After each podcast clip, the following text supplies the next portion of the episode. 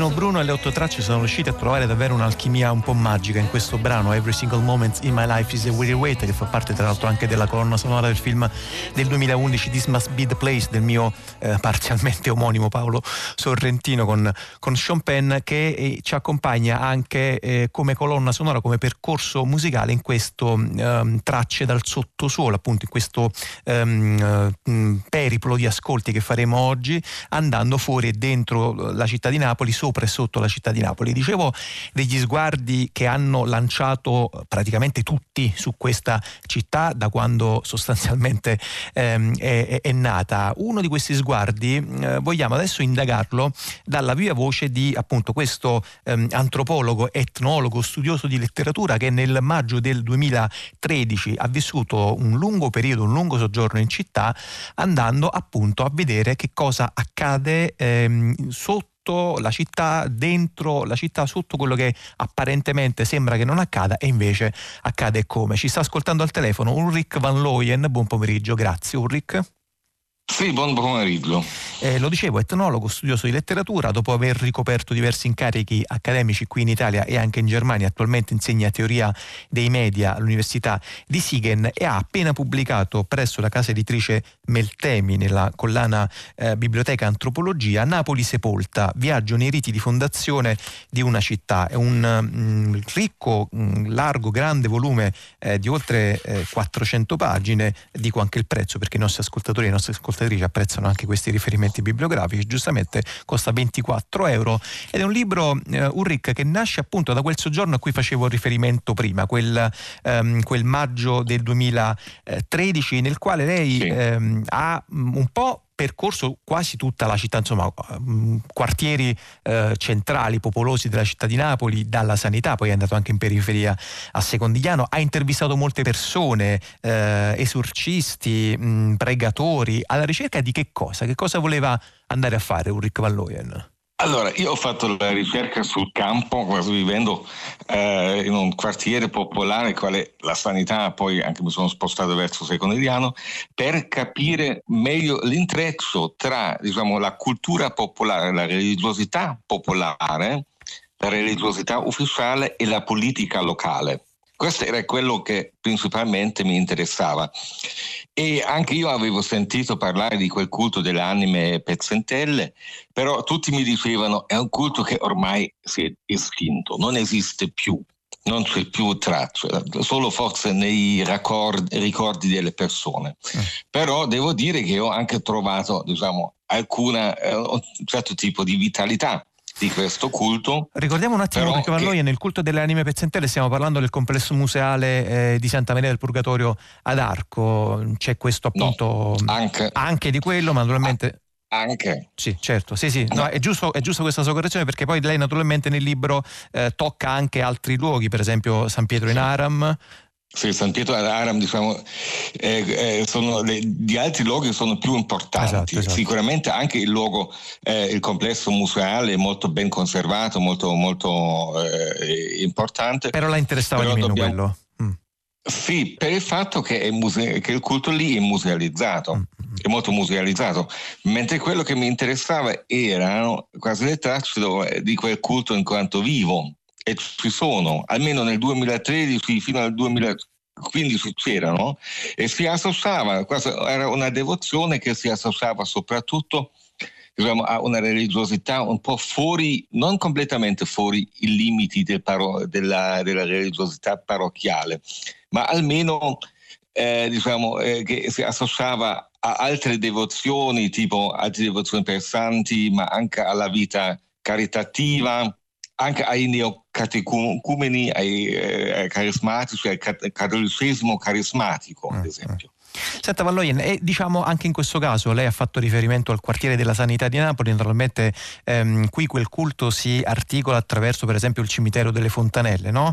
ehm, per esempio anche l'idea di prendere eh, questa è, un, è, un'abitudine piuttosto nota eh, al sud, molto nota qui a Napoli, forse meno conosciuta sud, a, a, in altre parti d'Italia e le chiederei anche un po' di raccontarcela, cioè l'idea di prendere in adozione sostanzialmente un teschio. Allora, non è, è, una pratica non completamente circoscritta alla, eh, a Napoli, però eh, a Napoli ha, una, ha, assunto una importanza eh, diciamo, particolare.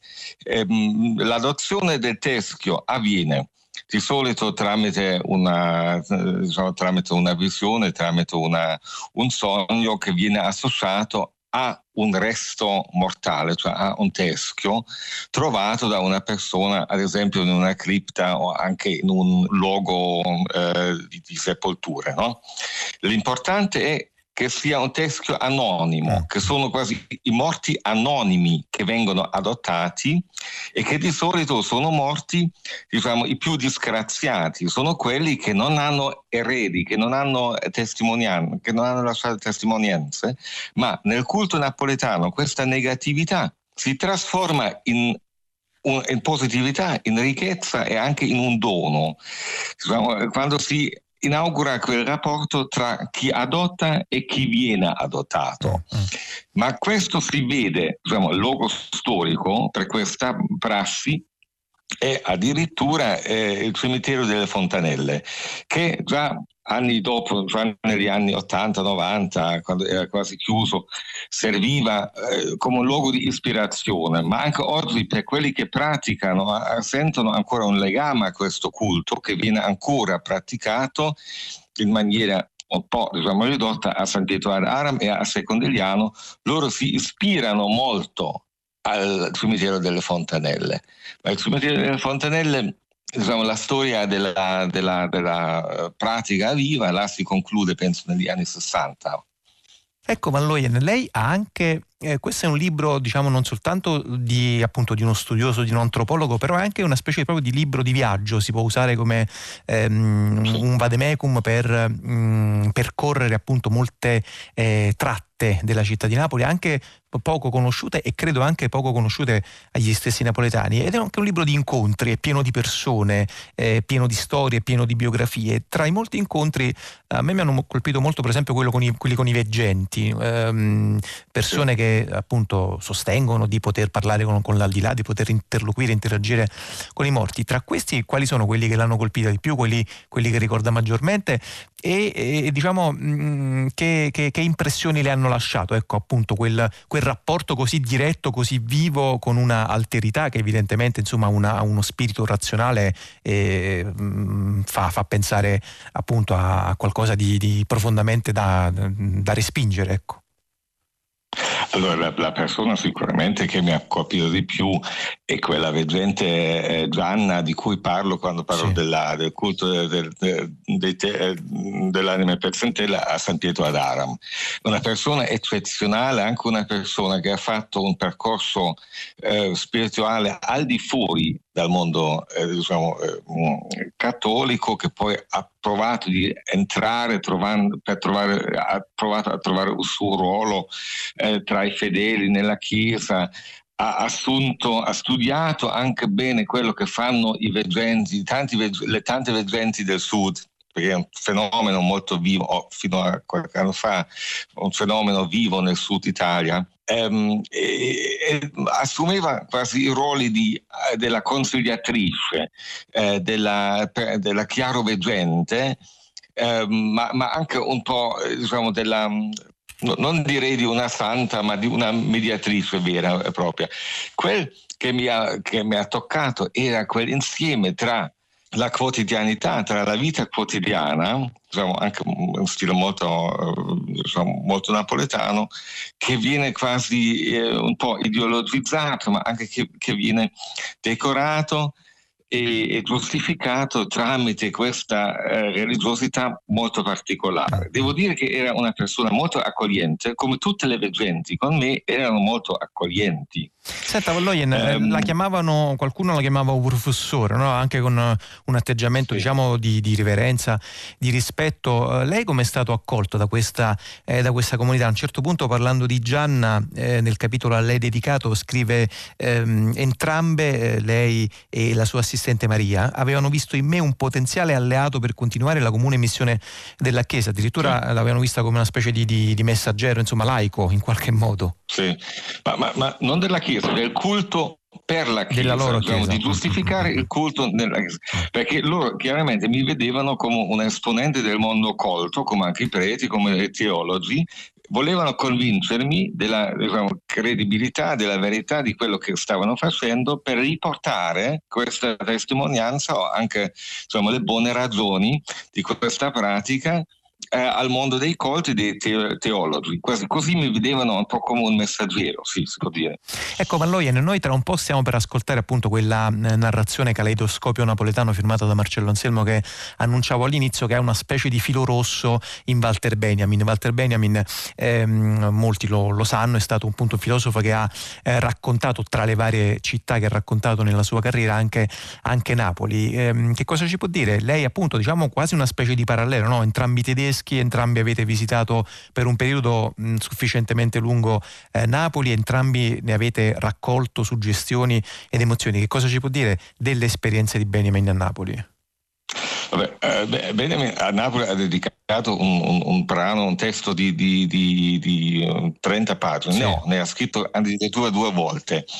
Eh, il punto, quasi la sua scoperta, o quello che penso che lui voleva, far vedere, voleva vedere, eh, era diciamo, la, la, la, vita sociale come, una, come un palcoscenico. No? Mm. Da lì anche l'idea della porosità, cioè quello che li ha colpito di più di Napoli è che lì eh, la, la porosità che, che, fa quasi mm, che ha un momento che fa cambiare eh, la, la, scena, un momento quello che è pubblico diventa privato e quello che è di privato diventa pubblico.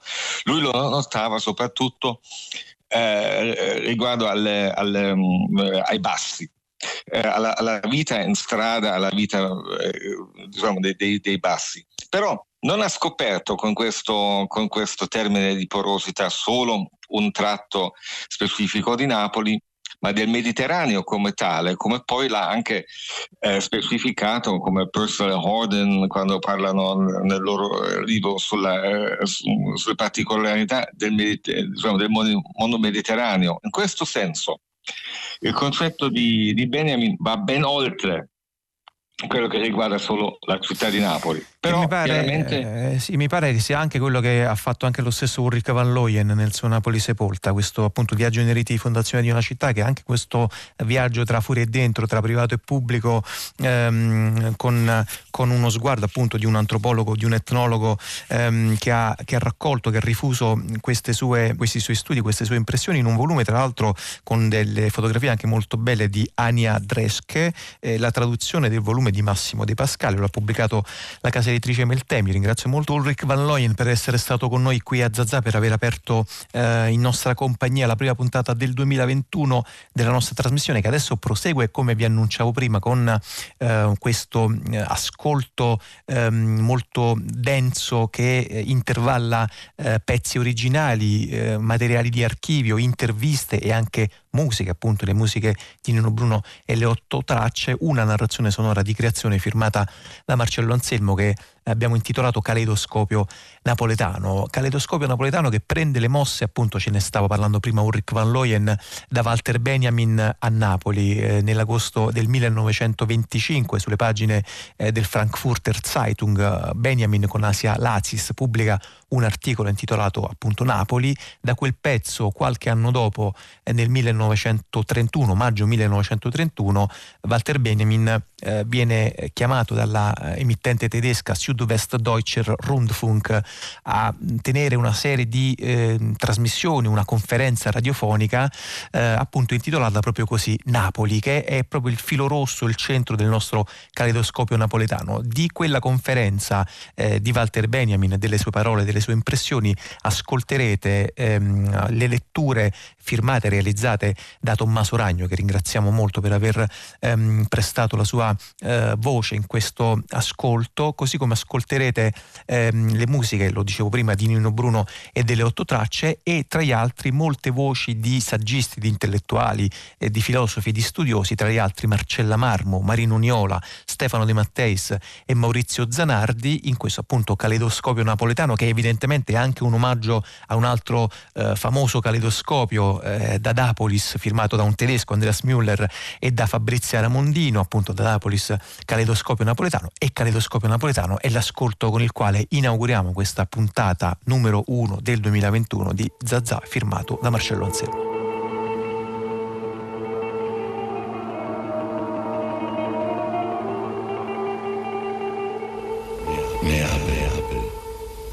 Wenn man Neapel sagt, woran denkt ihr da wohl zuerst?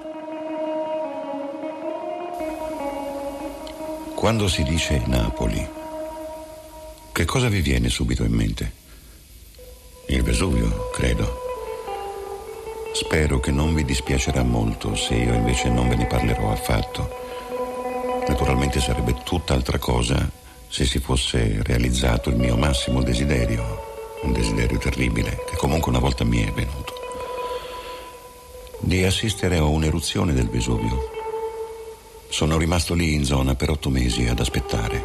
Sono anche salito fino in cima al Vesuvio e ho guardato all'interno del cratere.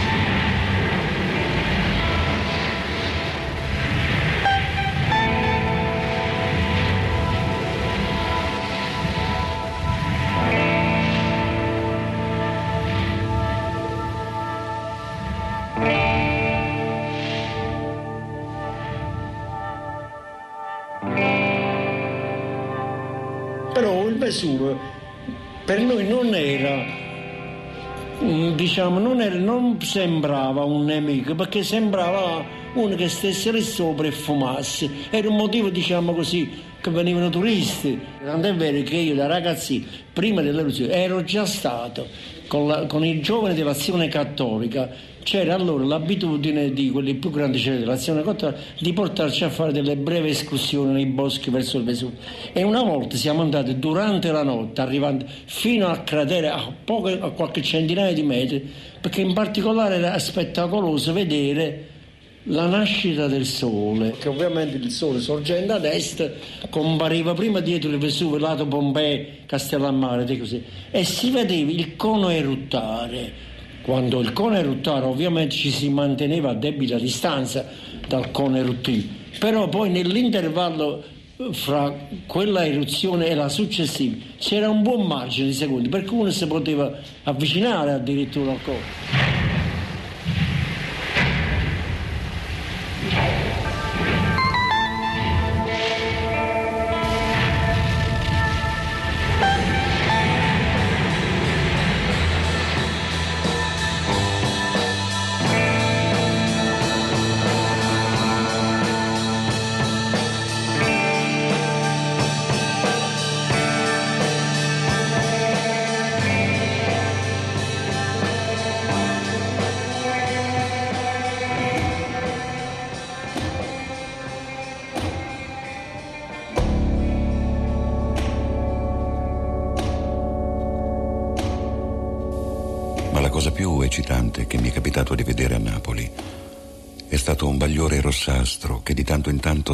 Il cielo quando, a tarda sera, sostavo nella terrazza di un locale situato nei pressi di Castel Sant'Elmo, che è il punto più alto della città. Nelle notti di quel periodo, lungo la costa che va da Napoli a Salerno, era tutto un fuoco d'artificio da luglio a settembre Globi rossastri comparivano ora nel cielo di Sorrento, ora in quello di Minori, oppure in quello di Salerno, mentre in quello di Napoli non si interrompevano mai. E ogni parrocchia cercava di fare sfigurare quella vicina facendo a gara nel produrre nuovi effetti di luce.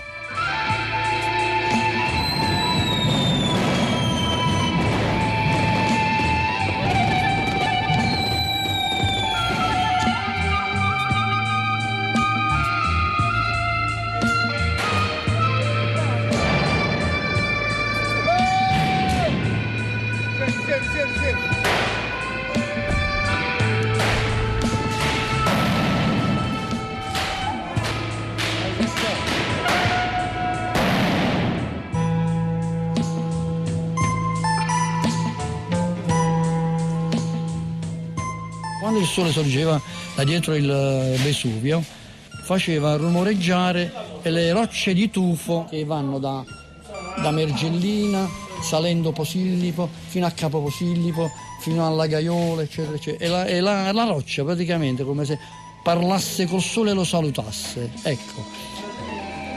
Microcosmicamente il fuoco artificiale è il commiato e il saluto del sole, è il commiato e l'avvento del nuovo anno.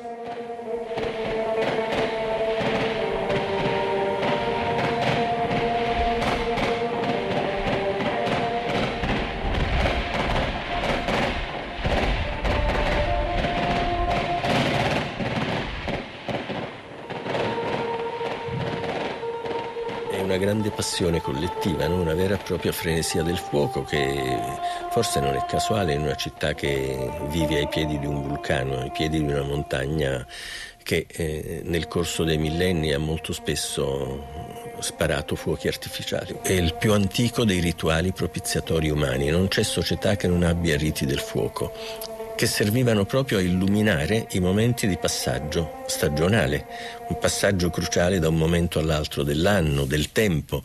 Eh, fuoco e rumore.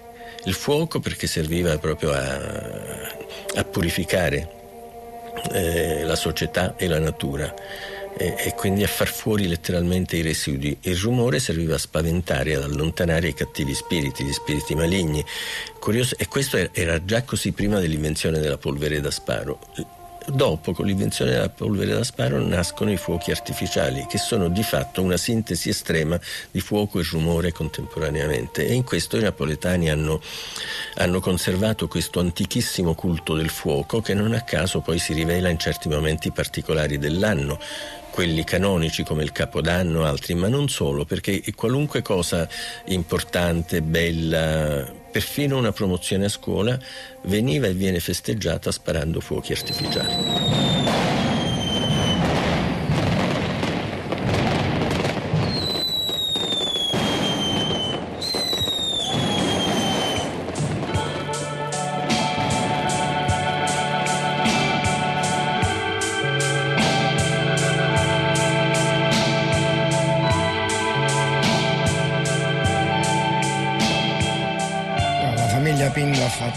A Garibaldi a Napoli.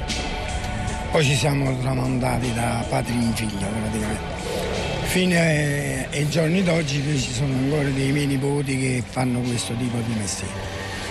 Niente, abbiamo avuto una fabbrica alla, alla, zona sanità. Negli anni 60 facevamo i fuochi da spettacolo. Invece dopo, dopo, gli anni 60 ci siamo rivolti verso il giocattolo empirico. Il giocattolo empirico vuol dire la stellina, le girandoline, i bengala, bombette coriandolo, tutti articoli innocui di libera vendita, che noi tenevamo vicino 40 persone a lavorare con noi, mastri, capomastri e, e, e manualanza praticamente.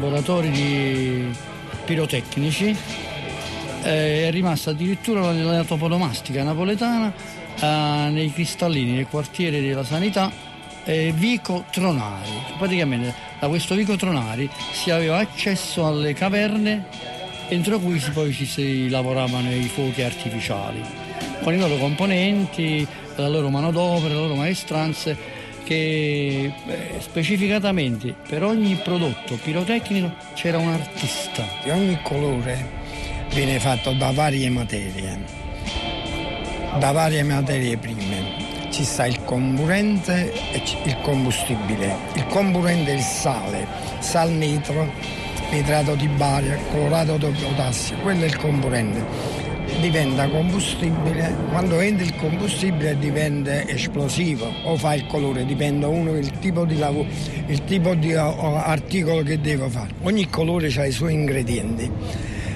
sempre messo, sempre messo in proporzione praticamente. E poi il maestro è quello lì che, che congiunge tutto e fa de, delle varie bombette messe nell'involucro che fa più spettacolo. Praticamente il maestro che fa chiude l'involucro della bomba che si deve lanciare dal mortaio praticamente cambia sempre, cambia sempre da uno all'altro, ci vuole un po' di fantasia come lo chef praticamente.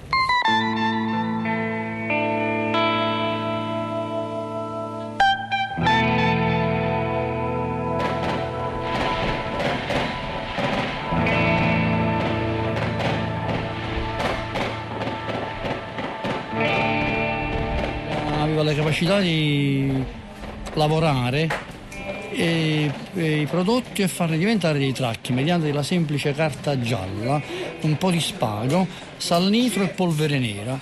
E facevano questi fuochi che oggi sono proibiti, ma che hanno accompagnato la storia della napoletanità nel festeggiare l'avvento dell'anno nuovo.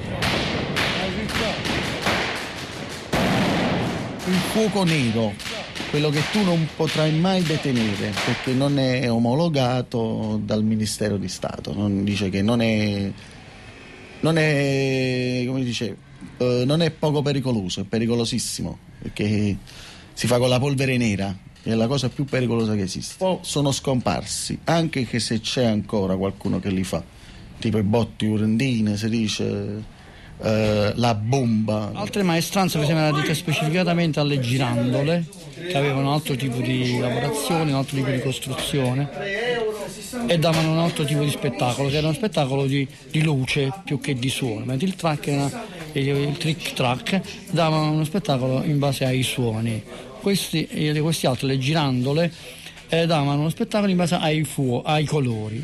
Quindi abbiamo eh, suono e colore. E di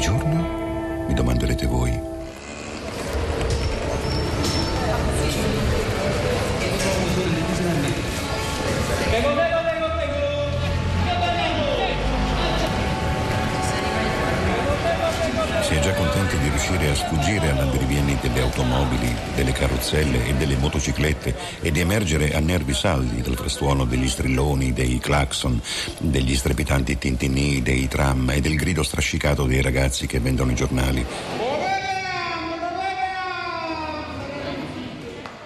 Non è per nulla facile procedere in condizioni del genere.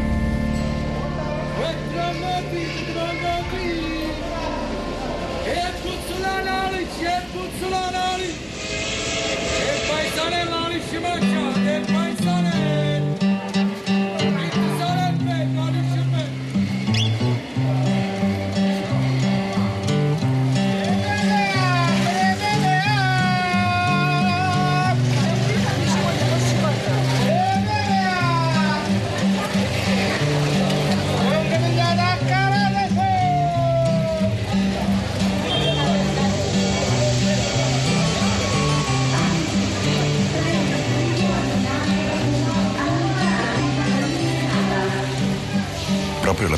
Che arrivai a Napoli si stava inaugurando la metropolitana. Magnifico, mi sono detto. Così potrò andare immediatamente dalla stazione in albergo con le valigie. Allora però non conoscevo ancora bene Napoli.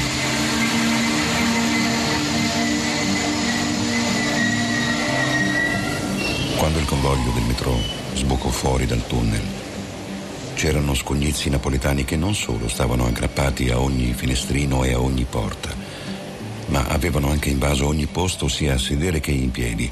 Per loro era un divertimento il fatto che la linea metropolitana fosse stata inaugurata due o tre giorni prima. Poco importava se per loro, oppure per le persone per bene intente a sbrigare i propri affari. Risparmiavano i pochi soldi necessari e poi si divertivano ad andare avanti e indietro tra una fermata e l'altra, per cui le vetture erano stracolme di viaggiatori, così che la gente che aveva fretta non poteva arrivare a destinazione.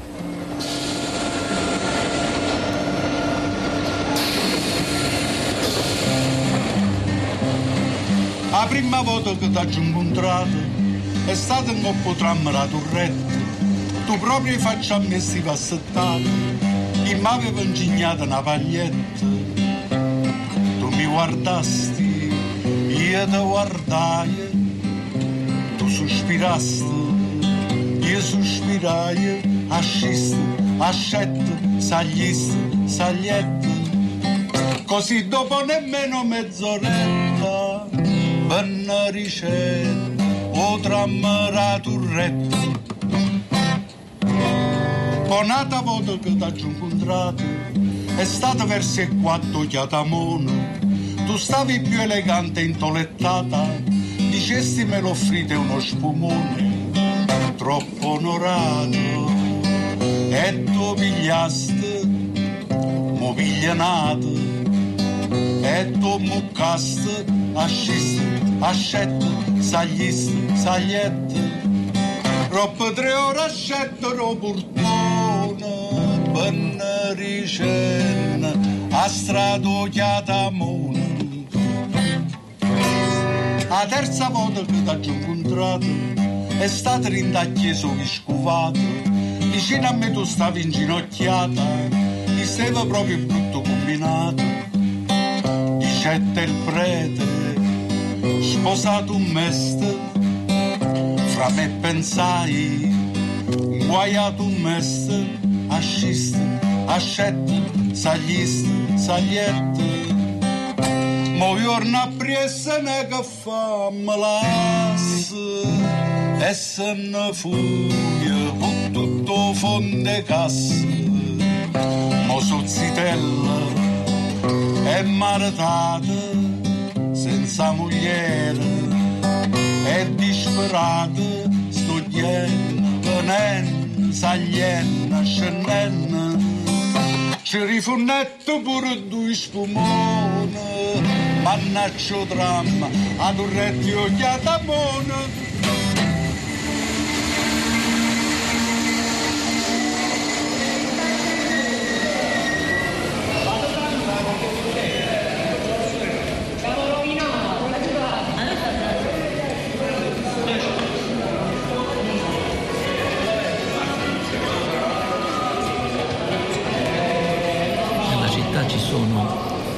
Atteggiamenti, dei modi del tutto comprensibili di tentare di fronteggiare il vuoto con i pieni, cioè di eh, suturare e saturare i vuoti. Eh, anche perché dal vuoto può venire appunto anche il flusso che lo vuole saturare. C'è la famosa comunella napoletana, l'addensarsi della folla, una sorta di incestuosità no? nella vita napoletana, nella vita che anche tanto colpisce e che sembra essere eh, molto calda. Um, io penso che di questo calore bisogna avere anche una sorta di orrore, perché nulla può essere più mortale di un abbraccio che non sa mantenere le distanze. Se la città porosa vuole continuare a vivere e decomporsi e morire, morire vivendo, vivere morendo, e beh, deve salvare il vuoto. Ora è chiaro che il vuoto c'è sempre anche quando ci si addensa, e cioè per quanto ci si addensi non entreremo mai gli uni dentro gli altri e quindi una distanza c'è sempre. Ma l- la potenza immaginaria di farla finita con questa distanza, di diventare una cosa sola, poi produce nella realtà una serie di atti, e cioè di paralisi.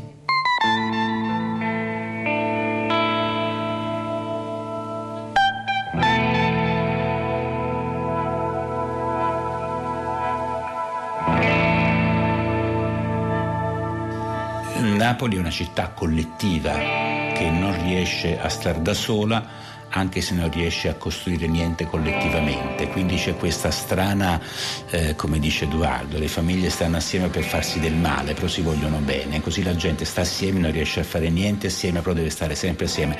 Quasi una costrizione di questo peccato che Goffman non ha mai visto Napoli, se no avrebbe immaginato un passo avanti al suo, al alle sue riflessioni sulla rappresentazione della vita quotidiana. E, ehm, perché Napoli è la città della folla, non riesci mai tu, tutte le, le, le, riflessioni che hanno fatto principalmente gli autori tedeschi da Benjamin a Sonrete, da Adorno, che sono passati da Napoli, per esempio il fatto che non si riesce mai a tenere chiusa una finestra, no? Sempre, a parte la filosofia del rotto, non si riesce mai a tenere una porta chiusa, ma nessuno riesce a stare con una finestra chiusa, cioè i caloriferi non ci sono perché sì non fa freddo, non è vero che non fa freddo, fa freddo, ma nessuno riesce a stare chiuso in una casa con la finestra chiusa perché è come se ci fosse un sistema di claustrofobia. Allo stesso modo devi sempre condividere pubblicamente qualcosa con qualcuno e quindi sei portato a scendere, sei portato alla condivisione, sei portato alla partecipazione e quindi sei portato a quella che si può chiamare la teatralizzazione pubblica per ogni cosa che accade e quindi a raccontarla, a rinarrarla, a creare questa, questa situazione di, di ridondanza continua per ogni cosa che avviene.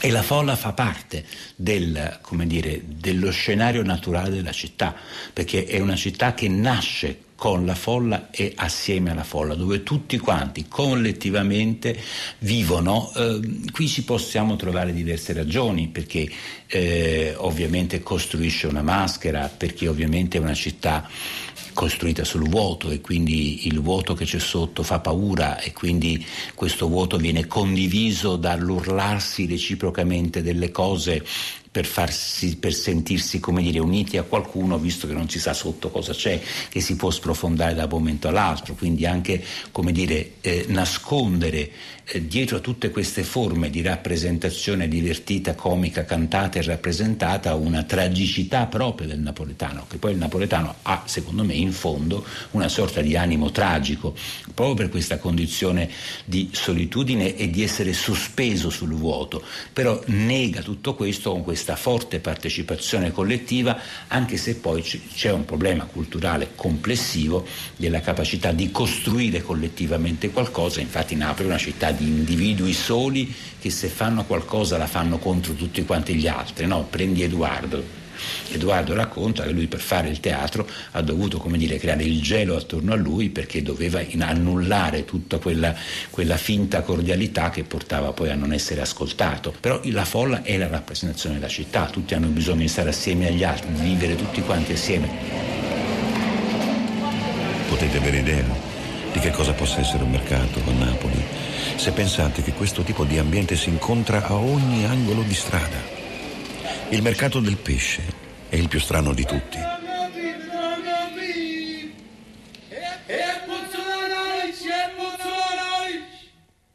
Stelle marine, granchi, calamari, lumache, seppie e tanti altri frutti di mare la cui sola vista vi farebbe accapponare la pelle, vengono qui trangugiati come delle leccornie. Posso confessarvi che per me non è stato per nulla facile andare a pescare con il cucchiaio il mio primo pezzo di seppia nel brodo rosso e pepato in cui esso nuotava. Ma sono sempre stato dell'idea che all'estero non bisogna soltanto aprire gli occhi e parlare la lingua del posto se la si conosce. Bisogna piuttosto cercare di adattarsi il più possibile alle usanze del paese nell'abitare, nel dormire e nel mangiare. E se lo si è fatto per un po', allora si trova che la seppia è deliziosa. Perché non dovrebbe esserlo? I napoletani sono degli ottimi intenditori in fatto di gastronomia. L'uso di presentare i pesci e la carne prima che vengano cucinati, che in Germania viene praticato soltanto nei grandi ristoranti, a Napoli lo trovate nella taverna più miseranda. La provvista che il gestore ha fatto per la giornata è esposta dietro a ogni finestra.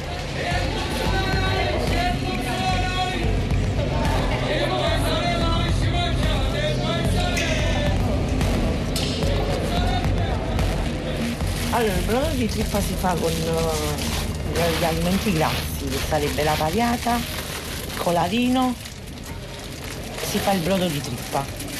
Poi si serve al tavolo, si serve, si mette in un piatto, con, uh, si mettono le freselle sotto e sopra si mette la trippa, la centopelli, uh, in bolletta, ventre, sono tutti gli interiori della mucca, la pariata, il colarino. La, la trippa è la pancia, la centopelle è una parte dello stomaco sono comunque sempre parti, parte della, della, mucca. L'unica cosa che è del maiale è il ventre e, e la zampetta.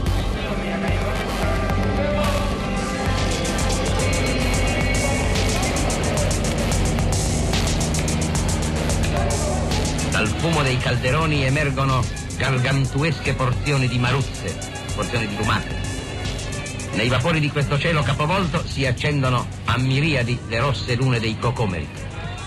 E la gente che si assiepò nei tragici ricoveri torna per una notte alla sua proverbiale felicità. Enormi scorpacciate si fanno poi il 7 di settembre. In questo giorno, infatti, Napoli celebra Piedigrotta, un'antica festa romana della fecondità mantenutasi fino ai giorni nostri. E come fanno i più poveri quel giorno ad avere anche essi insieme alla propria famiglia qualcosa di buono nel piatto? Per tutto l'anno pagano al proprio droghiere un conto settimanale maggiorato di una ventina o di una trentina di soldi. Il giorno di Piedigrotta si fa il conto della somma pagata in sovrappiù e in cambio essi ottengono la loro porzione di arrosto di capra, il loro pezzo di formaggio e il loro vino.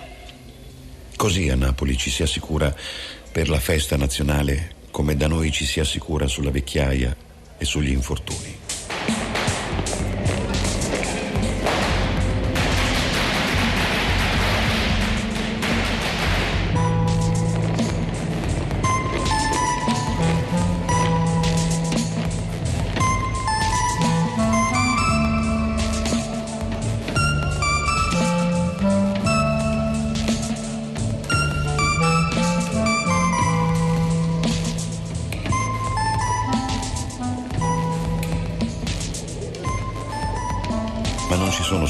Le grandi feste.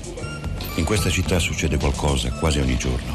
Ogni quartiere ha infatti un suo santo protettore e a ogni ricorrenza annuale si fa festa sin dalle prime ore del mattino. Anzi, si comincia persino qualche giorno prima, cioè da quando si sistemano gli alberi maestri in cui verranno fissate le lampadine verdi, rosse e blu, quando si tendono da un capo all'altro delle vie le ghirlande di carta. Questa carta colorata assume un'enorme importanza nell'aspetto delle vie.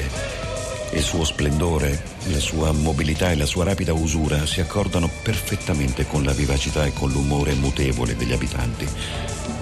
A ogni angolo balzano all'occhio scacciamosche rossi, neri, gialli e bianchi, altari di carta lucente e multicolore e le rosette di carta verde apposte sui pezzi di carne cruda e sanguinante. Sanno prendere fuoco quando è giusto i napoletani.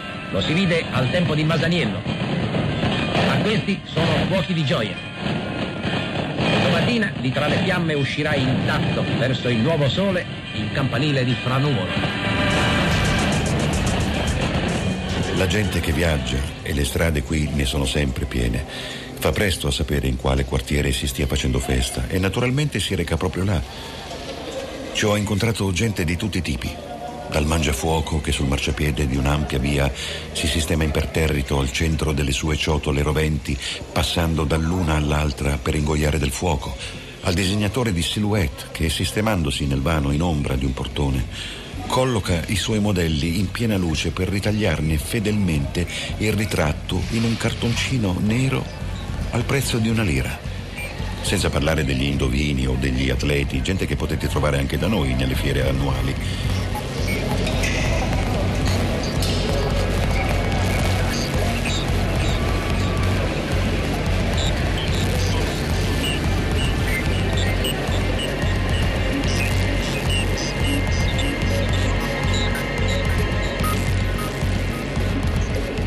Voglio invece accennarvi a uno strano tipo di pittore che ho trovato solamente a Napoli.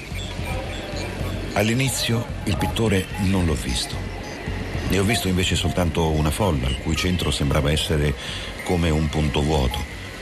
Mi sono avvicinato e nel mezzo di tutta quella gente assembrata stava inginocchiato un tizio poco appariscente, intento a disegnare sul selciato, con dei gessetti colorati, la figura di un Cristo. E sotto di lui una testa di Madonna. Non aveva fretta. Si vedeva che voleva fare il suo lavoro accuratamente. Rifletteva prima di usare il gessetto verde o il giallo o il marrone. Dopo parecchio tempo si è alzato e si è messo accanto alla sua opera. attendendo in silenzio un quarto d'ora forse una mezz'ora finché a poco a poco le membra, la testa e il tronco delle figure non sono stati ricoperti di monetine lanciate dagli ammiratori. Dopodiché ha raccolto il denaro e il disegno è scomparso in fretta, cancellato dai passi della gente.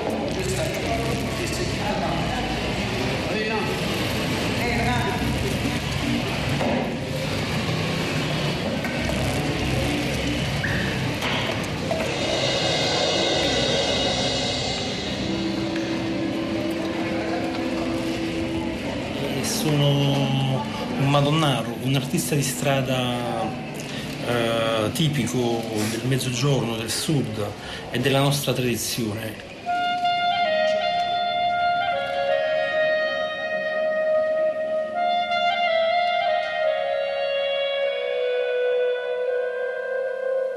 Possiamo parlare un poco della storia dei Madonnari, che purtroppo essendo diciamo, fatta di, di effimero, di disegni che scompaiono dopo un giorno, di materiali poveri, non hanno una memoria storica scritta.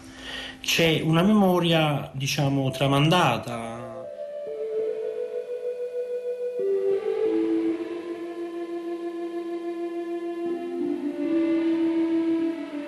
Si dice che durante il periodo delle crociate nel, nel, Medioevo c'erano questi pellegrini che mm, viaggiavano sulla via francigena dal nord Europa per scendere verso Otranto, verso i porti del sud, verso i porti della Sicilia, i porti della Puglia per raggiungere la Terra Santa. Queste persone che erano di, naturalmente di umili origini, non erano cavalieri con scorta e soldi, erano persone che per raggiungere la Terra Santa impiegavano anche 3-4 anni, 2 anni, un anno. E quindi mh, mm, ognuno viveva come poteva.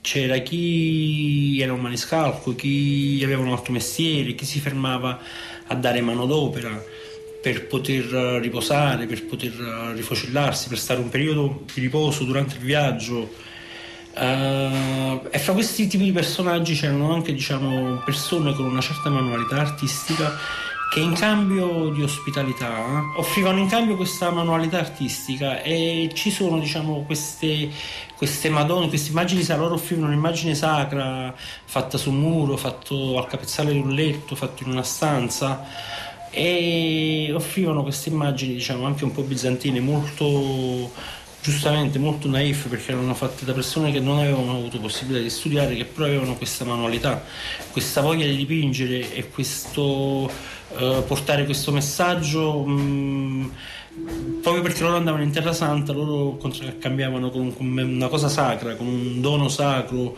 che era quello di lasciare questa impronta, questo piccolo murales, questo piccolo non affresco ehm, sulla parete di casa di queste persone.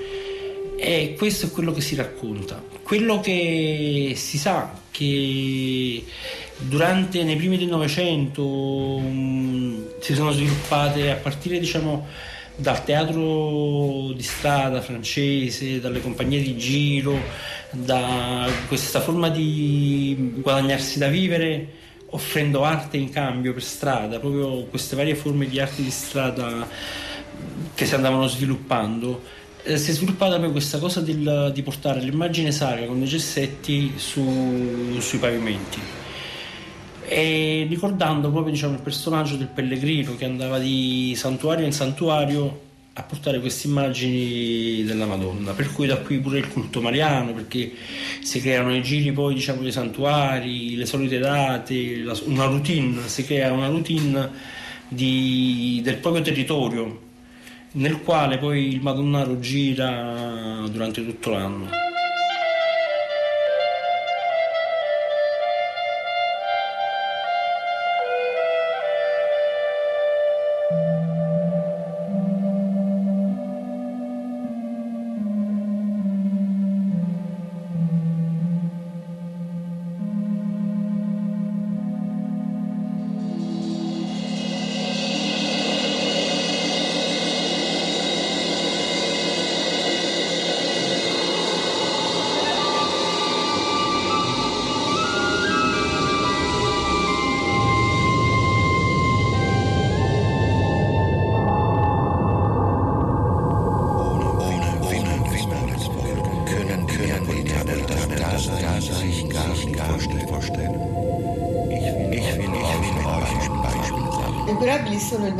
Il maggiore ospedale eh, cittadino e meridionale per poveri infermi?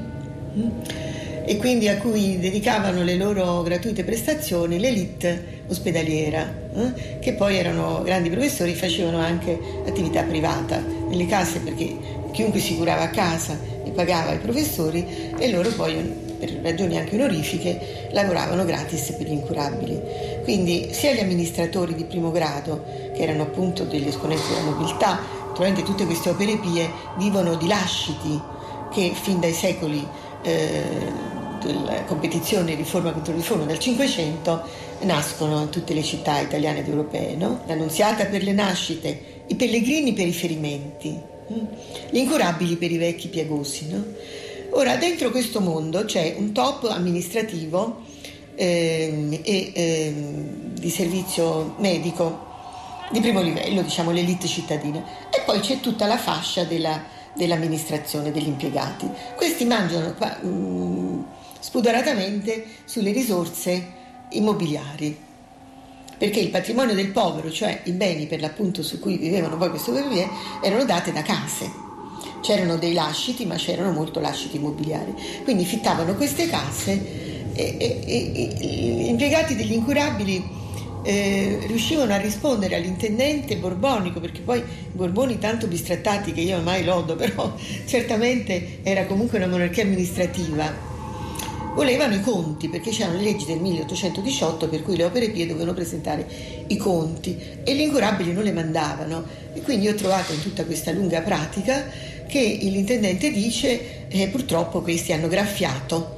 Quando alla fine consegnano i quaderni li consegnano con graffiate tutti i punti delle cifre e lo Stato borbonico si deve tenere questa assoluta illegalità cioè che sono arrivati i quaderni degli incurabili, solo che sono erase, questa era la parola che si usava, eh, le righe dove si segnavano le cifre.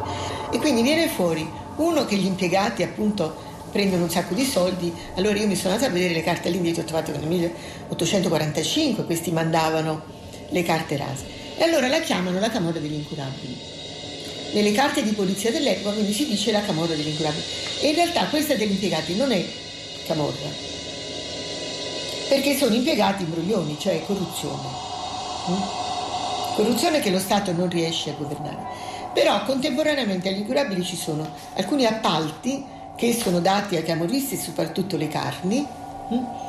ma anche le pezze.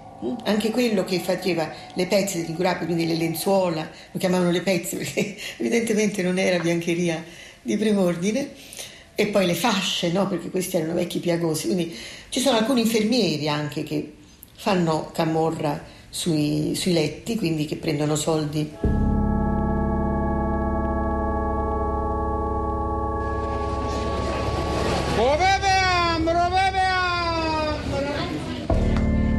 Dentro l'ospedale questo però è un fenomeno che mh, mm, non riveste i caratteri di camorra, ma di funzionamento interno di un ospedale in cui lo sviluppo della scienza medica porta all'anatomia patologica. Quindi c'è bisogno di, eh, di, di, prendere tra tutti i morti e gli incurabili quelli più adatti a venire, più interessanti come tipo di malattia. No? Quindi per esempio il cadavere di una donna incinta era molto ricercato perché si poteva studiare la placenta, tutto dentro la, lo sviluppo della, della maternità. E, e, così quelle dei ragazzini anche perché probabilmente si studiava la crescita no? quindi questi medici cercavano cadaveri e questi cadaveri li dovevano dare gli inservienti quando gli inservienti si accorgono che sono tanto richiesti vogliono di più perché in fin dei conti facevano anche un lavoro abbastanza sgradevole andare a cercare quale ti piace quale non ti piace a questo punto risulta che si stanno vendendo questi cadaveri. In realtà si tratta di un sovrapprezzo per il trasporto, ma nel frattempo è come se eh, l'inserviente se ne fosse appropriato. Te lo do se mi dai questa cifra. E quindi si parla di commercio dei cadaveri. E talvolta se li facevano portare a casa, perché a casa potevano lavorare tranquillamente senza che i colleghi poi anche perché in ospedale non avevano abbastanza spazio. E una strada in cui tutto questo sicuramente si svolgeva molto era la strada che va da Piazza Mazzini, va giù alla, a Montesanto, no? via Tarzia, salita Tarzia. Lì abitavano molti medici degli incurabili. Non so come li ho trovati ne ho trovati più di uno che abitava lì e uno di questi era quello che si portava a casa i cadaveri. E naturalmente diventava mefitica l'intera abitazione, rischiava la morte, c'erano alcuni che erano morti dopo aver fatto questo lavoro di anatomy pathology. E questo è un campo appunto interessante perché gli stessi intendenti borbonici quando vanno a giudicare questo fenomeno mh, dicono il cadavere non appartiene a nessuno appartiene al eh, ognuno di noi è padrone del proprio cadavere, solo che io non ci sono più, quindi la famiglia, ma se la famiglia non c'è, non appartiene a nessuno. E allora si capisce che la scienza se ne appropri.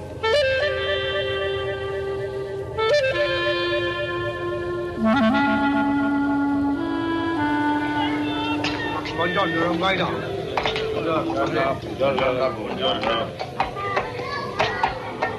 Don Gaeta, buongiorno.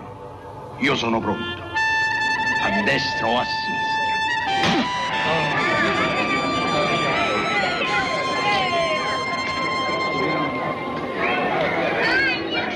Don Gaeta, posso avere una riduzione del 10% degli scudi in faccia che mi date la mattina? Don Gaeta? No. Vi prego. Dici, ma lo sapete come mi chiamano a me? O no? Don Gaetano Cuore di Ferro. E a te come ti chiamano dopo la spiata che hai fatta al delegato Aios? Aios? Eh. Beh, mi chiamano Gigino il Carognone, veramente, ovvero sia l'infame. E ti pare che Gaetano Cuore di Fierro abbuona il 10% della pena che ha imposto per infamità a Gigino Carognone? Sì. No.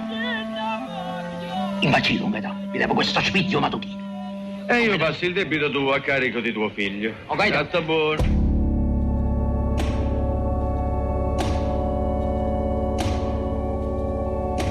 Potrete immaginare da soli che questa folla di personaggi non è composta solamente di angeli o di cittadini esemplari.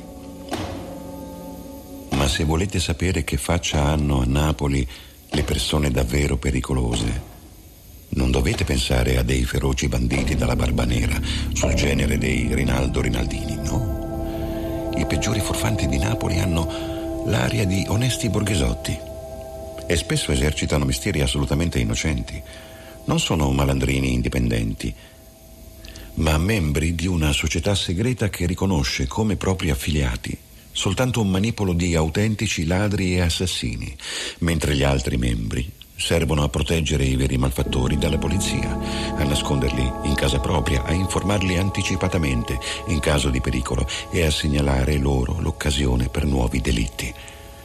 In cambio ottengono una parte della rifurtiva questa associazione di criminali, con le sue molteplici ramificazioni, è detta Camorra.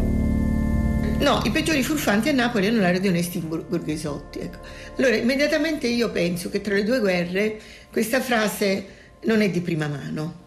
Tra le due guerre sicuramente la città fascista, la città borghese non esibisce i guappi camorristi tra i borghesi. Sulla camorra esiste uno schema che è sbagliato, per cui una volta era un eh, fenomeno plebeo interno alla storia della resistenza plebea all'oppressione, voi degli stranieri, voi dei, dei, dei nobili, voi delle, delle, condizioni diciamo di subalterni.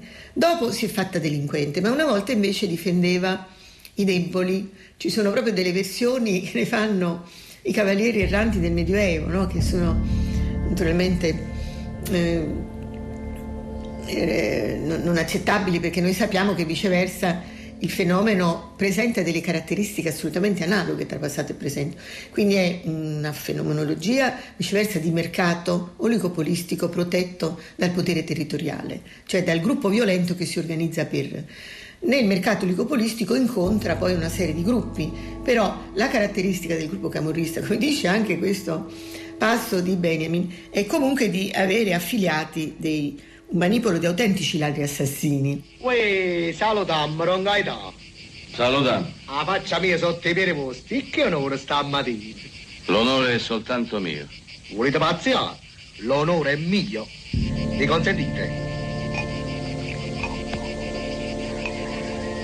Ah, saluta vostra.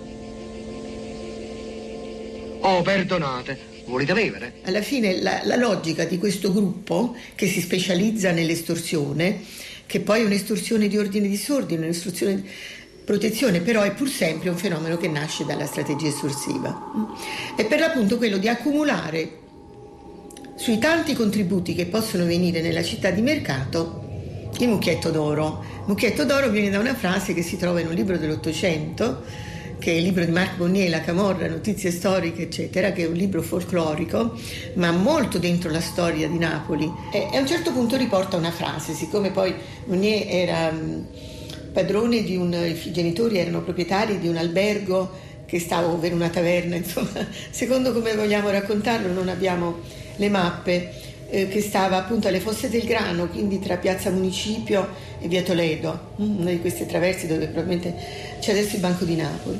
E lì appunto quindi era abbastanza immerso nel, nel sistema popolare. Riporta questa frase molto significativa. Facim caccia l'oro dei piducchio. Noi facciamo cacciare l'oro dai pidocchi, circondati come siamo da miserabili. Mm? Noi spremendo uno per uno questi miserabili facciamo un'accumulazione. E questo è il modello fiscale.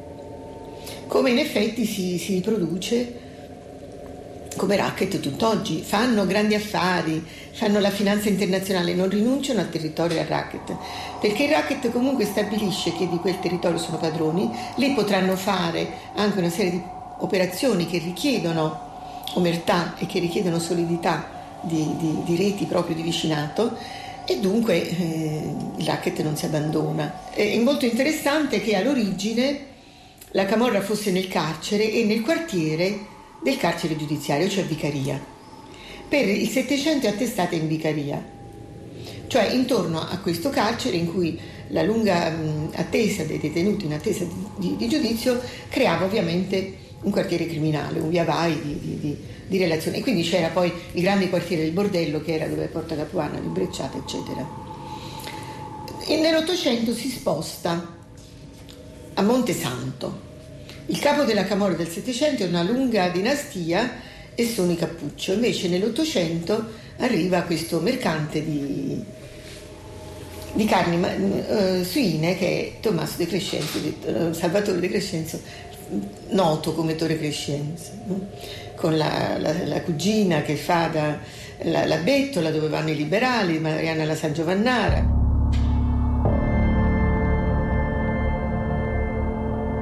Sono appunto questi ambienti popolani in cui anche si riunivano i eh, liberali, eh, carboneria, massoneria, sette segrete varie, e legarono anche nella lotta per la Costituzione sia del 48 sia del 60. Quindi noi abbiamo comunque una camorra del mercato, più chiara nell'Ottocento.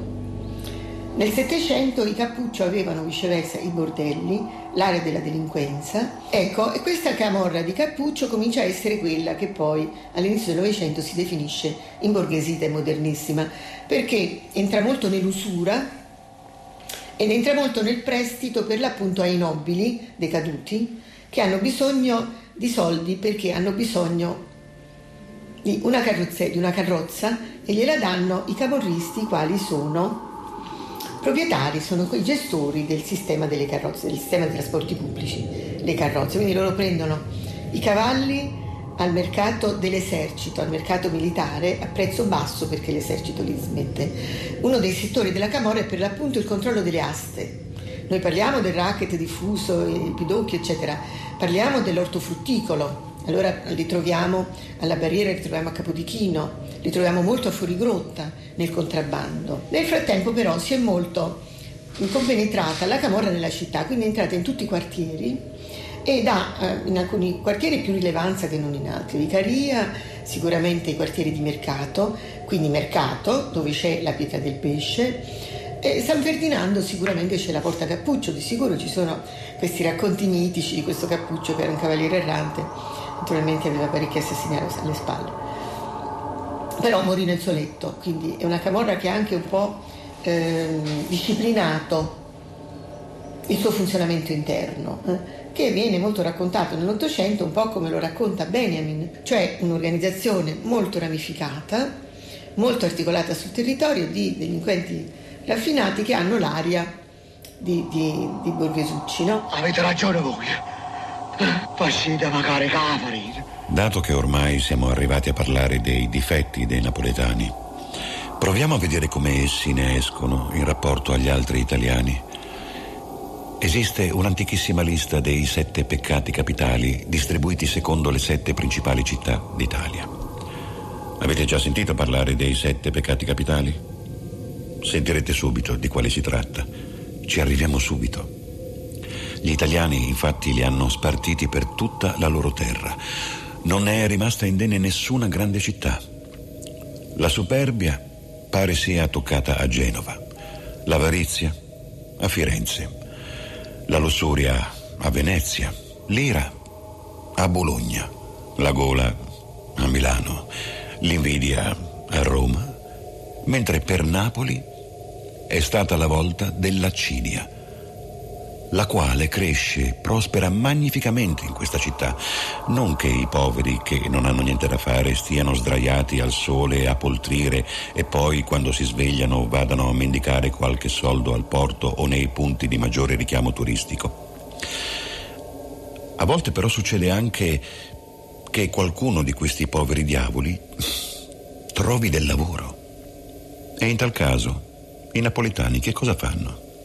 Rinunciano ai due terzi dei loro guadagni per ingaggiare qualcun altro al quale far fare il lavoro al proprio posto. Loro preferiranno poltrire al sole con 5 lire piuttosto che guadagnarne 15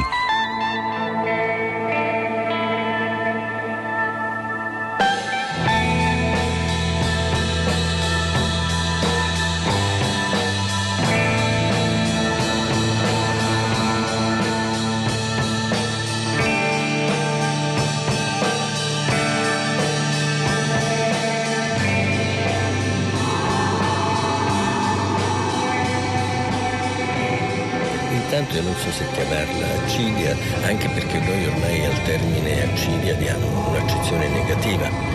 Eh, la mettiamo fra la pigrizia e la fannuloneria. In realtà io credo che poi la, eh, l'accidia dei napoletani non sia questo, sia molto vicina per certi versi alla tarassia dei filosofi epicurei e quindi una forma di saggezza e un modo particolare di fare i conti con la realtà, con le possibilità di modificare la realtà. E in fondo nei napoletani c'è eh, allora questa saggezza ed è quella saggezza che colpisce moltissimo molti osservatori del nord Europa. Beh, tra tutti i viaggiatori che sono stati a Napoli eh, negli anni 20 più o meno a cavall'inizio del secolo, eh, Benjamin tra questi che ha scritto pagine meravigliose, tra cui la straordinaria idea della, della, della città eh, porosa, eh, a cui poi Erling correggeva con la città densa, eh, Adorno il, che hanno raccontato Sorrento, tra tutti ovviamente l'esempio più divertente e azzeccato è quello di Sonretel che a Napoli eh, e in costiera ha cominciato a parlare appunto Napoli come la città che esprimeva la filosofia del rotto, cioè dove tutto, ogni cosa, c'è sempre qualcosa che non funziona, che però è sempre utile anche il fatto che non funzioni. Allora per esempio le porte non si chiudono, però così non bisogna suonare il campanello, è sempre aperta e si può entrare.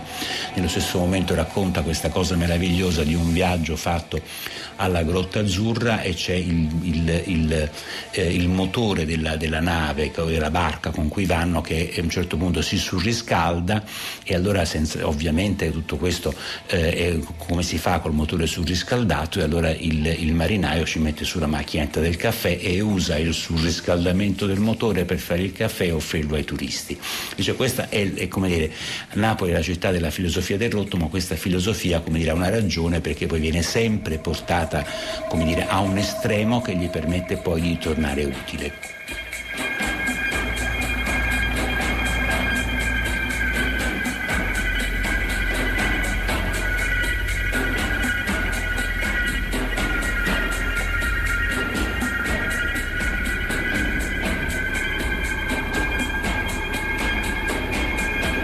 L'idea di questa folla che in realtà poi è molto produttiva al di là delle rappresentazioni e degli stereotipi. Goethe lo dice in un passo bellissimo del viaggio in Italia, si dice che i meridionali non lavorino, lo dice proprio durante il soggiorno napoletano, non è affatto vero, hanno un modo particolare di lavorare dove è necessario che chi inizia un lavoro ne veda la fine e possibilmente sia, sia lui l'autore sia dell'inizio che, del, che, della fine del lavoro. Di fatto sta riconoscendo uh, che l'artigianato è, è particolarmente nelle corde dei napoletani, cosa che è verissima d'altra parte. E, e quindi io non, non, parlerei, in questo l'accidia dei napoletani io la vedo tutto, più come una virtù che come un vizio. Sicuramente non è il clima che porta questa tendenza al non lavoro, ma è la pressione del, della domanda diciamo, sul lavoro, quindi se, se, il lavoro non c'è tu non lo cerchi. No? Eh, del resto invece il lavoro a Napoli c'era e, e tutti lavoravano non tutti, molti lavoravano, molti lavoravano. C'è un lavoro delle donne che fanno le domestiche, che fanno le prostitute, che, che, che fanno le, le, le, le eh, lavorano le ceste, no? dove le va a trovare Pasquale Villari, nelle grotte, insomma ci sono molti, molti lavori, c'è tutto un campo informale, illegale, ma che appunto comunque fa parte sempre di una, in fin dei conti di un'evasione fiscale tutto questo lavoro nero che si commenta come lavoro criminale è un sommerso che equivale all'evasione fiscale, non è poi effettivamente criminoso.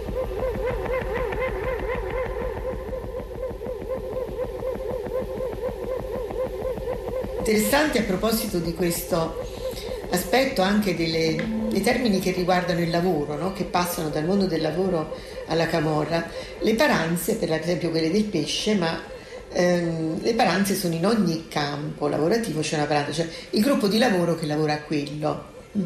soprattutto probabilmente dove c'è un trasporto o un gruppo che comunque richiede cooperazione. No? Bene, nella, la Camorra è organizzata per quartiere e per paranze. Mm. Quindi c'è la camorra del mercato e ci saranno poi nei vicoli quelli che devono avere una strada invece che un'altra. E nello stesso tempo tu fai parte di una paranza cioè di un gruppo che si rivolge a quel racket, a quel campo. Mm? E quindi è la parola dell'attività lavorativa che passa nella camorra.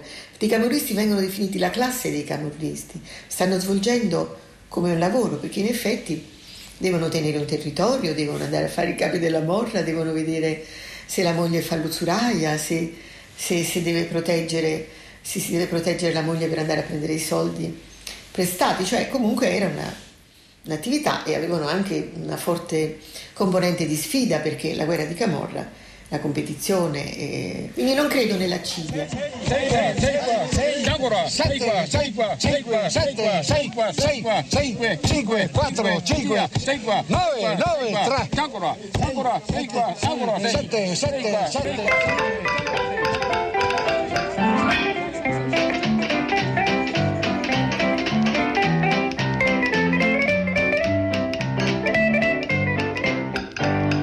Mattina mi sono svegliato di soprassalto come un bebè. Ho fatto un sogno simpatico e strano, ora vi spiego perché. Ho giocato tre numeri all'otto, 25, 60 e 38. Pensa un po' che successo farà, la canzone se il terno uscirà. Ho giocato tre numeri all'otto, 25, 60 e 38. Li ho giocati convinto perché, perché li ho sognati tutti e tre. Ho fatto un sogno tanto tanto bello era un castello sotto il cielo blu. C'erano tanti, tanti pappagalli, rossi, verdi e gialli, che dicevano così. 25, 60 e 38. 25, 60 e 38. 25, 60 e dipende forse proprio dall'indolenza. Il fatto che a Napoli ci sia una passione per il gioco del lotto, quale non si riscontra da nessun'altra parte. Naturalmente non parlo del gioco di figure per bambini che da noi viene detto builder lotto. Il lotto in Italia equivale a quella che noi chiamiamo lotteria. Ogni sabato alle 4 La gente si raduna davanti al locale in cui avviene l'estrazione e ritenta nuovamente la fortuna ogni volta, anche se è stata abbindolata dalle cartomanti con le loro predizioni e anche se la sua fiducia nei numeri della fortuna è pura superstizione. Il lotto è la grande ruota della fortuna che, che non è cieca, a differenza di che di come viene rappresentata di solito, perché poi più o meno sa dove andare, sa chi premiare ed è qualcuno non la vede così, non la vede anche in passato. Matilde Serao diceva che il lotto è l'acquavite di Napoli, no? perché è quello che corrompe i napoletani.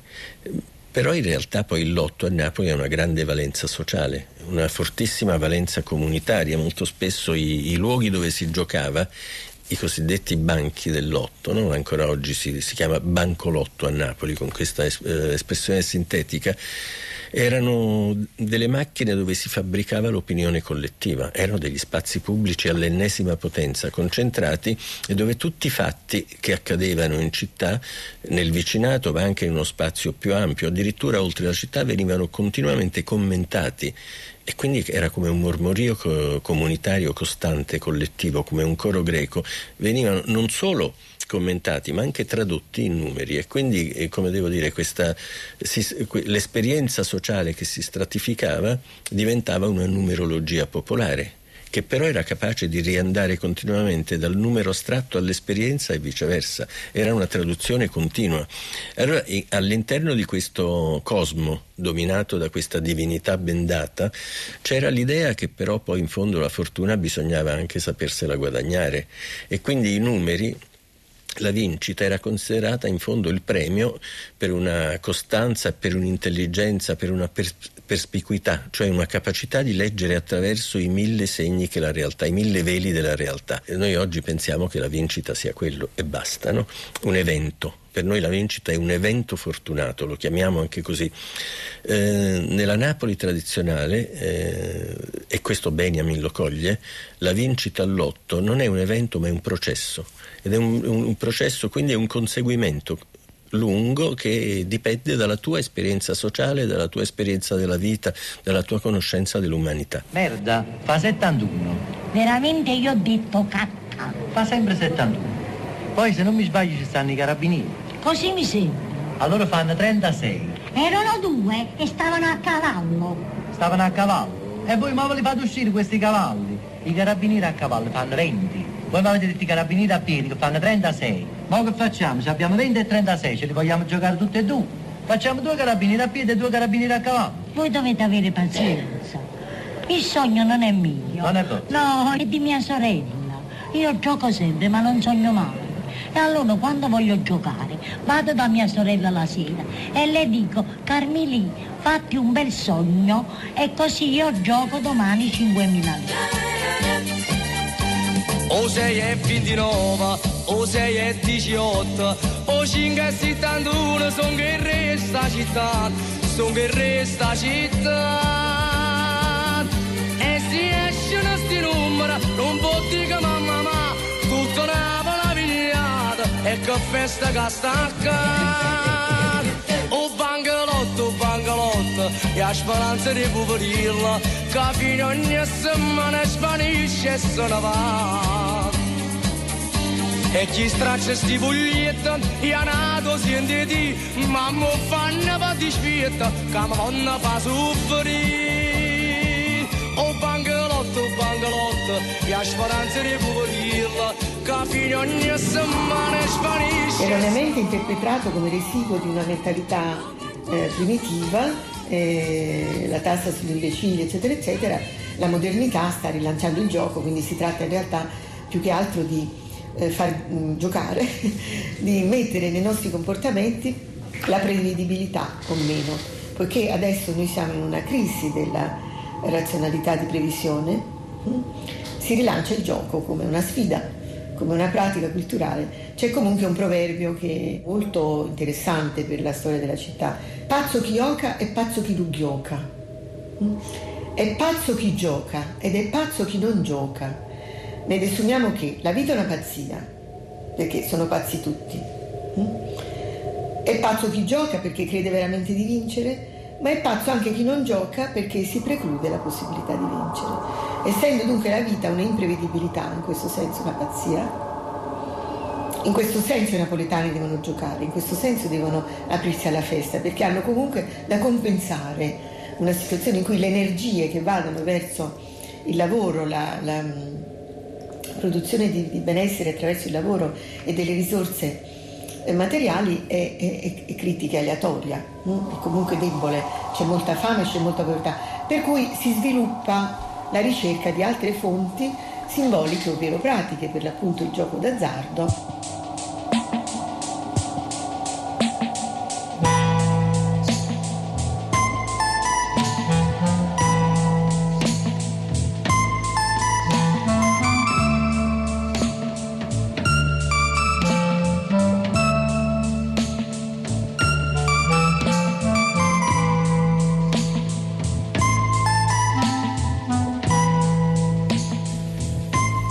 non è forse l'unica spiegazione della svogliatezza dei napoletani. Quest'ultima del resto riguarda solamente il lavoro fisico, che loro non amano affatto. Invece, non appena si tratti di darsi al commercio o di combinare degli affari, essi sono perfettamente nel loro elemento. I napoletani sono degli eccellenti commercianti e il Banco di Napoli, fondato più di 500 anni fa, è uno dei più antichi d'Europa Comunque quel che intendevo dire è che se i napoletani non amano affatto il lavoro fisico, non è solo perché da loro, a causa del clima, per buona parte dell'anno si può fare a meno di un tetto sopra la testa e non solo perché si potrà sempre avere una parte dell'enorme profusione di frutti e prodotti del mare che si trovano ammassati in strada, ma anche perché il lavoro, specialmente in fabbrica, è particolarmente duro. Difatti ancora oggi a Napoli l'industria è molto arretrata, benché la città stia per raggiungere il milione di abitanti. Qui non è questione di fabbriche che abbiano reparti nuovi, puliti e luminosi come quelli che abbiamo in molte parti della Germania, perlomeno nelle grandi città. Basta avere visto le desolate baracche di Portici, di Torre Annunziata, di Biscragnano, di Nocera o semplicemente di uno dei tanti sobborghi della città avere percorso sotto il sole cocente una delle interminabili strade polverose che conducono fino ad esse e avere tentato di districarvisi per capire che molte persone preferiscono addirittura l'ozio più gramo al lavoro in fabbrica in condizioni del genere. A Napoli si producono soprattutto generi alimentari. Si ricavano in primo luogo conserve di frutta, sui pendii del Vesuvio c'è frutta a volontà, e poi anche conserve di pomodori. Inoltre si producono tutte le forme e grandezze immaginabili di pasta asciutta. Questi prodotti vengono esportati specialmente in India e in America, dato che gli altri paesi del Mediterraneo producono e smerciano le stesse cose.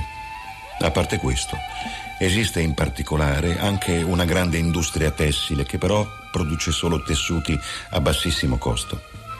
Per di più, quest'ultima non è stata creata dai napoletani, ma nella maggior parte dei casi è venuta da fuori.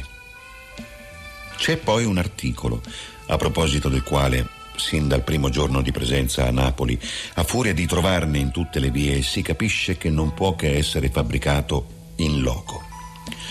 Si tratta dei mobili e soprattutto dei letti. Le altre merci invece sono piuttosto raggruppate in alcune vie in cui si trovano dai 10 ai 20 negozi che vendono tutti la medesima cosa. Verrebbe da pensare che in questo modo i commercianti si intralcino l'uno con l'altro. Invece si direbbe che non sia così, perché altrimenti non si ritroverebbe la stessa identica situazione anche in altre città. Ci sono, ad esempio, delle vie particolari invase quasi unicamente da articoli di pelletteria e altre in cui due negozi su tre vendono libri antichi. In un'altra ancora sono ammassati i venditori di orologi. Il quadro che Benjamin aveva di fronte era quello di una città che aveva un'industria povera, una industria miserabile e ne parla esplicitamente un, una città in cui uno dei tratti tipici o comunque attribuiti dall'esterno alla città, quello dell'accidia, per Benjamin era anche giustificato dal fatto che il lavoro fosse miserabile, cioè che non ci fosse segno politico della classe operaia nella organizzazione del lavoro. Non solo non c'era organizzazione moderna da parte del capitale, ma dobbiamo immaginare per Benjamin, che su questo poi ha scritto tanto, che non c'era l'iniziativa politica della classe nell'organizzazione del lavoro. La porosità può essere rilanciata solo dall'atto di creazione, da atti di creazione.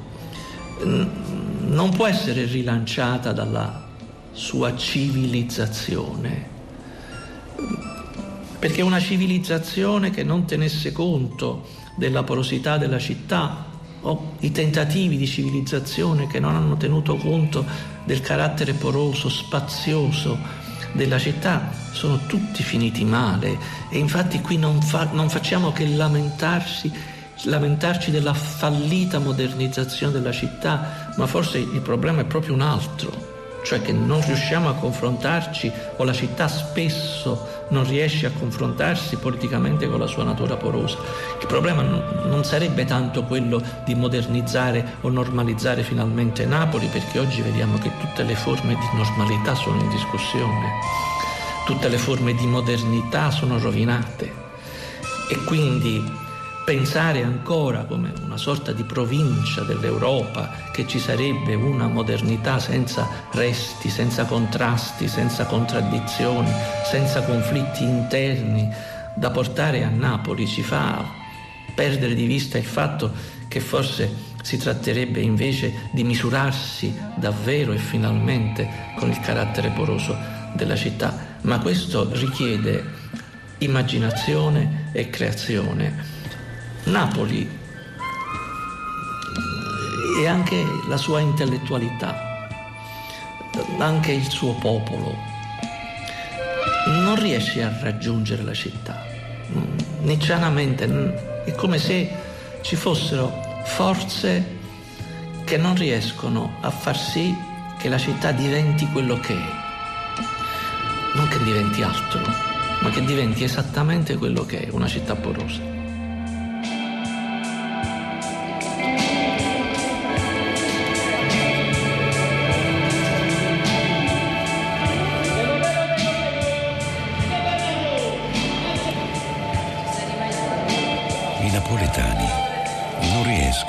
Concepire la vita se non insieme a una folla brulicante. Ve ne voglio dare un esempio. Quando i vecchi pittori tedeschi dipingevano un'adorazione, si vedevano Gaspare, Melchiorre e Baldassarre, magari con qualche servitore, avvicinarsi al bambino Gesù, recandogli i loro doni. I napoletani, invece, si immaginano l'adorazione dei magi al centro di un vero e proprio assembramento di gente. Ne parlo perché proprio queste raffigurazioni sono divenute celebri in tutto il mondo. I presepi più belli, infatti, provengono per l'appunto da Napoli. Ogni anno, il 6 gennaio, giorno dell'Epifania, in questa città c'è un'incredibile sfilata di statuine e i presepi napoletani fanno a gara nel rappresentare la varietà e la verità della vita. In tal senso essi non hanno sicuramente più nulla a che vedere con gli antichi ebrei. Ai napoletani interessava soprattutto rappresentare fedelmente e coloritamente quello che vedevano tutti i giorni.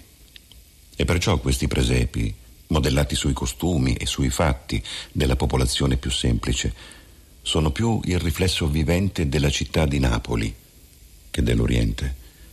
Certamente gli acquaioli, gli ambulanti, i prestigiatori esistono sia qui che là, ma i rivenditori di maccheroni e di molluschi, i pescatori che ritroviamo fra i popolani che costituiscono i presepi, sono figure tipicamente napoletane. Cine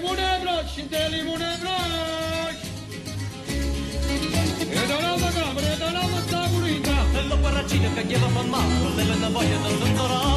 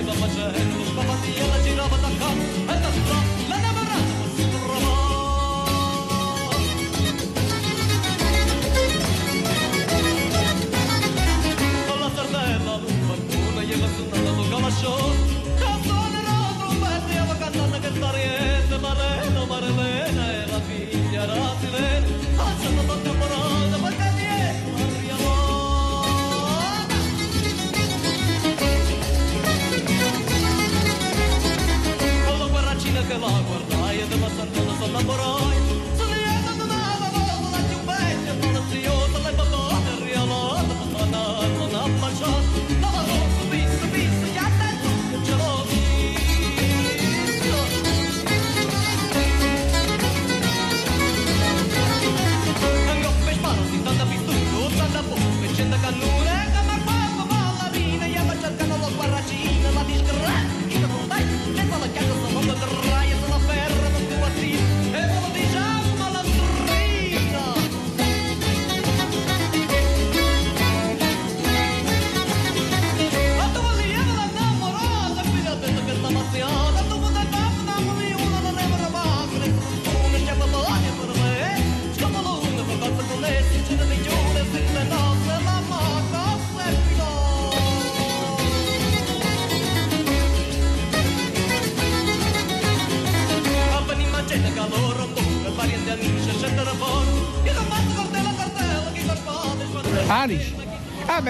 Vabbè, basta che le città Alice, eh, Alice, Calamaretto, i Campero Bianco. Che si è Puccioni, non sta scritto la cosa.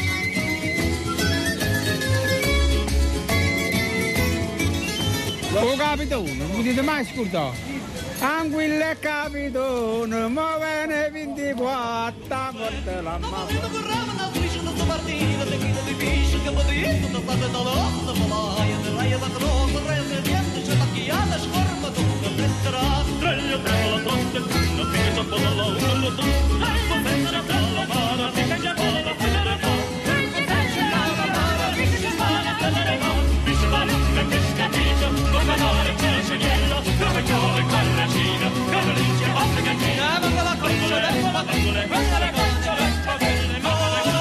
L'orata di mare, spigola di mare, lo zio di mare.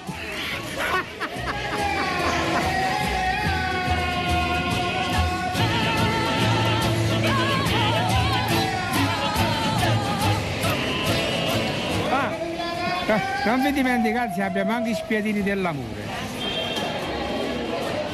Bestizzata che la fidanzata vostra la moglie vostra. Allora prendete questo qua, di così, una a te, nata a me, una a te, nata a me, e poi dopo chi lo sa.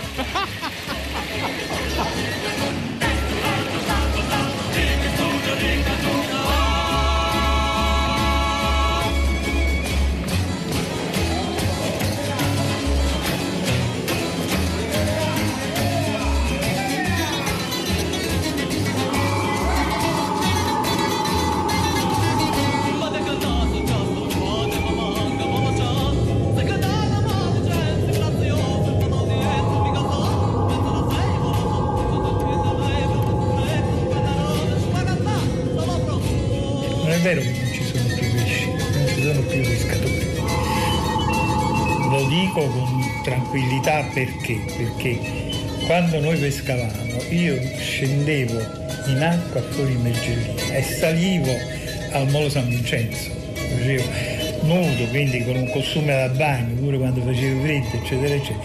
Questo era pescare. Un conto che tu peschi la scogliera di Mergellina, la scogliera di Terra, la scogliera Nera, la scogliera del Grand Hotel, la scogliera di Armando Diaz, la scogliera di Piazza Vittorio. Lo sperone praticamente a una parte qualche cosa le ha trovato, non è possibile che non si trovi.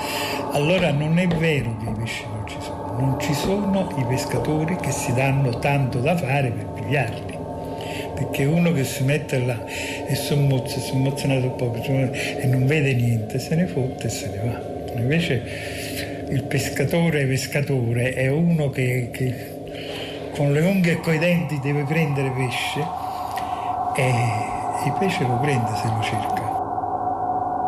E Vivasec, e Vivasec, e Bellasec, e Bellasec, a tre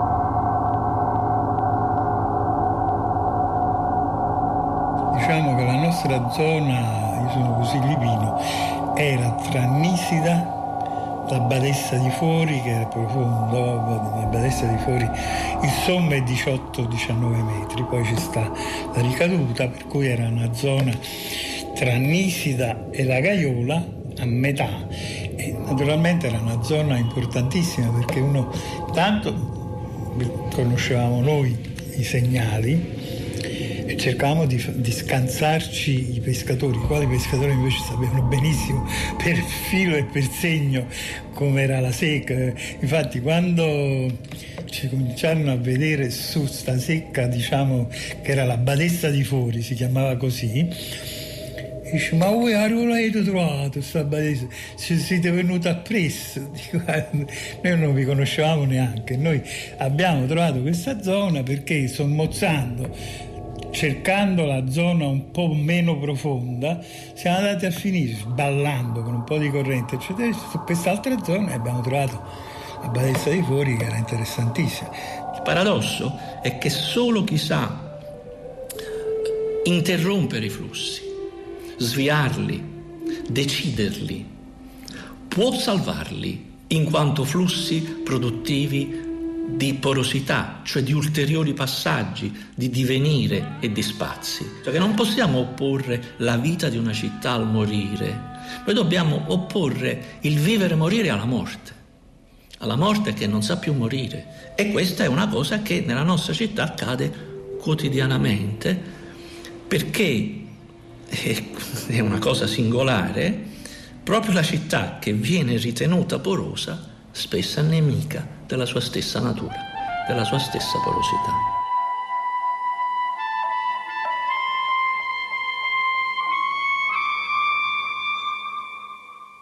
Potrete immaginare da soli che questa folla di personaggi non è composta solamente di angeli o di cittadini esemplari.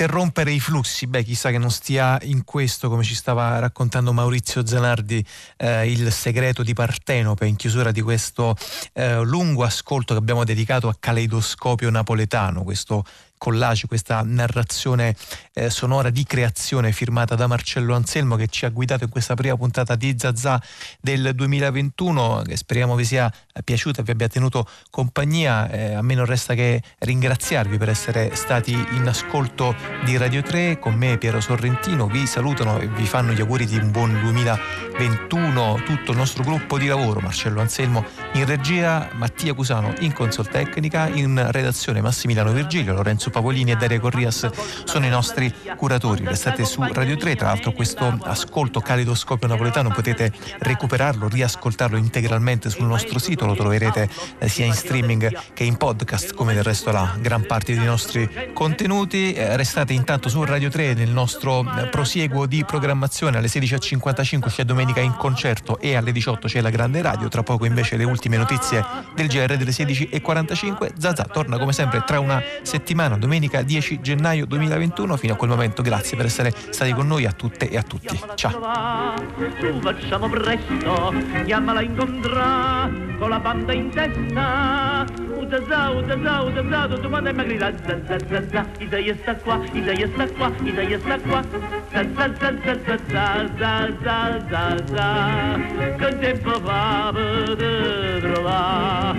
Io senza te non posso stare za za za za za za za da da da da da era la festa di San Gennaro, l'anno dopo canti, suoni, bancarelle, processione, chi se può dimenticare? C'era la banda di Vignadara, centinaia di bancarelle, di torrone, di nocelle, che facevano incappà. Come allora quel via vai non cessò per quella via, ritornò pure Isaia, sempre in cerca di Zazà dove sta Zazà? Oh, Madonna mia, come fa Zazà senza Isaia? Pare pare Zazà che t'ho perduta in me, chi ha trovato Zazà la riportasse a me, chiamala a trovare, su facciamo presto, chiamala incontrare con la banda in testa. Utazà, utazà, utazà, tutto quanto è magrita, Zazà, Zazà, Isaia sta qua, Isaia sta qua, Isaia sta qua,